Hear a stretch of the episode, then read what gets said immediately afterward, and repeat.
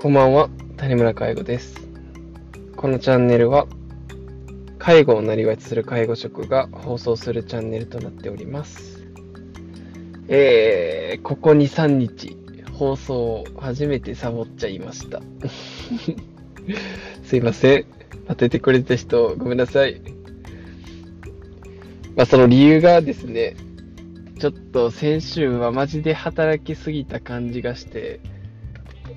感じがしてっていうか、マジで働きすぎたんですよね。もう純粋に1日15時間ぐらい働いてたかなと思います。うん。えー、8時に、まあ、14時間ぐらいかな。うん。忙しい。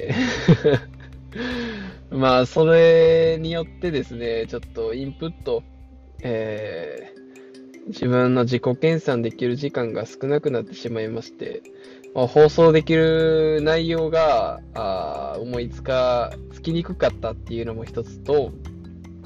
でそれとですね、働きすぎたので、ちょっとダメ人間になってバランス取りたくなったわけです。はい。ほんと頑張りまくりまくったので、本当にもう、ほもう本当にみんなが想像してる3倍ぐらい上を行く忙しさであります。うん。マジで忙しい。なすべきこと、やるべきことがたくさんあってですね。で、かつ僕が、僕にしかできない仕事がたくさんあって、っていうかまあ僕にしかできない仕事しかしてないんですけど、僕はそれを滞らすことで、もうすべてが滞るわけで、まあ、それをするわけにはいかないっていうところで、とはいえ、僕も選手観音じゃないので、まあ優先順位つけながら、もう本当本刻みの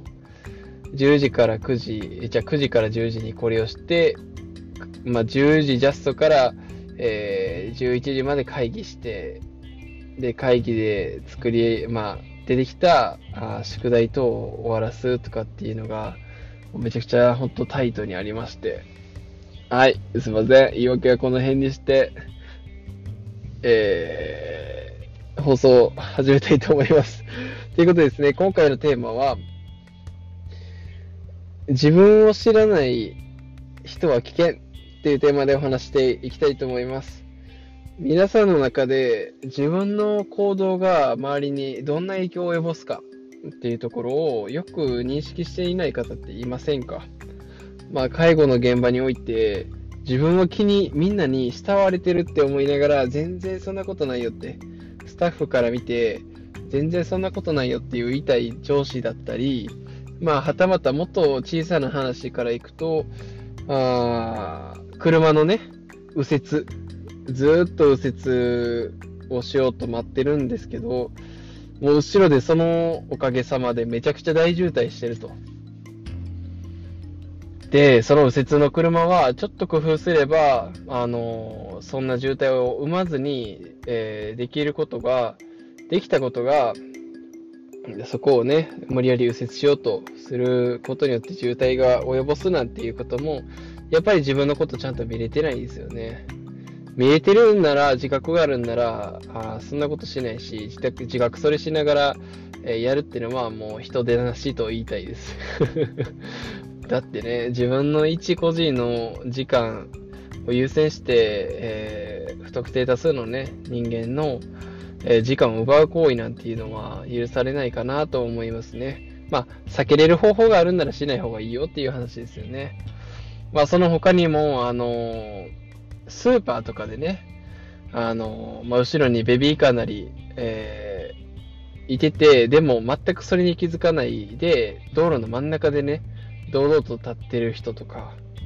自分がそう邪魔になってる感覚が分かんない人っていてますよね。まあ、あれってのは自分のことをよく分かってなくて痛い人なんですが、まあ皆さんもその周囲に痛い人っていうのはいらっしゃるんじゃないかなと思うんですよね。で、この痛い人にならないために、やっぱり工夫が必要で、で、この時にですね、自分のことを知っているっていうのは、自分自身が自分のことを知っているっていうところと、周囲が自分のことに対して要は自分の行動が周囲に与える影響のことを自分が知っているっていうことが、この2つがいるんですよ。だから内側から自分のことを分かっているっていうのと、外側から自分のことが、えー、自分の行動がどういう影響を及ぼすかっていうことが分かっているっていうことですね。この2つが分かっていて初めて痛い人にならずに済むんじゃないかなと思うんですよね。で、この2つが分かっていることで、自分に合った行動、自分が取るべき行動っていうのが初めてあの分かるわけで、それができてないと、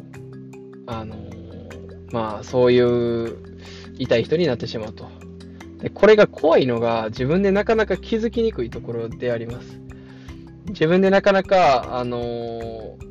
例えばね、あの、この人たちに信頼されてると思ってて、でも実はそうじゃないっていうところは、これは自分が信頼されてるって認識と、周囲が思ってる認識がずれてると痛い人ですよね。自分が結構ギャグセンスあって面白い人って思いながら、周囲は全然、えー、面白いと思ってないんだけども、あの、空気を読んで笑ってくれてる。で、それを勘違いして、えー、自分は面白い人間だって思ってるっていう痛い人。これをじゃあ、あのー、どうやったら避けれるのかっていうところで、あのー、これの答えについてはですね、あの、僕は今、インサイトっていうね、あの、メンタリスト DAIGO がおすすめしてくれてる本を今ちょっとコツコツと勉強してるので、まあ、この答えっていうのは僕なりにね、あの、解読して、えー、ここでご紹介できたらと思うんですが、ということですね、続きは僕の勉強次第というところでお預けさせていただきますが、ひとまずですね、この2つ、えー、自分があこういう面白い人って思いながらも、周囲が実は空気を読んで笑ってて、えー、それを勘違いして自分は面白いんだっていう自己認識が間違ってて言いたい人にならないためには、まずですね、あの、自己認識の種類が2つあるよっていうところで、1つがですね、あの、自分自身は自分はどういう性格なのかとか、自分はこういう時にこういう行動を起こす。自分は物を、僕の場合ね、僕の場合は物を探してる時が一番イライラしてるんですよ。自分の、例えば携帯どこ行ったって言って、携帯探してる時間が、僕、もう一番イライラしてる時間で、まあ、そんな自分のパターンが分かってれば、あ自分のことを認識できているっていうことになるって言われ、言えますよね。で、そのパターンが分かってる自己認識ができていれば、自分の取るべき行動が分かってきますよね。で、僕の場合ですね、あの、忘れ物、えー、なくし物がないようにするための工夫を最善を尽くすことで、僕はイライラする機会っていうのが、かなり減らされるっていうことが自分のパターンから分かるっていうことなんですが、まあ、これがあの内側から、えー、内側の自己認識であります。で、えー、外側の自己認識っていうのは、僕はそうですね、ある種、プレッシャーを与えることがいい意味でね、できるんじゃないかなと思ってるんですよ。例えばですね、ずっとこれができなかった。これを、なんか、とあることをできなかったっていう状況で、で他の人がやややや言っても、それが解決できません。で、そこに僕が行って、えー、解決できてないことを解決するために、ちょっと打ち合わせしましょうと言って、打ち合わせすると、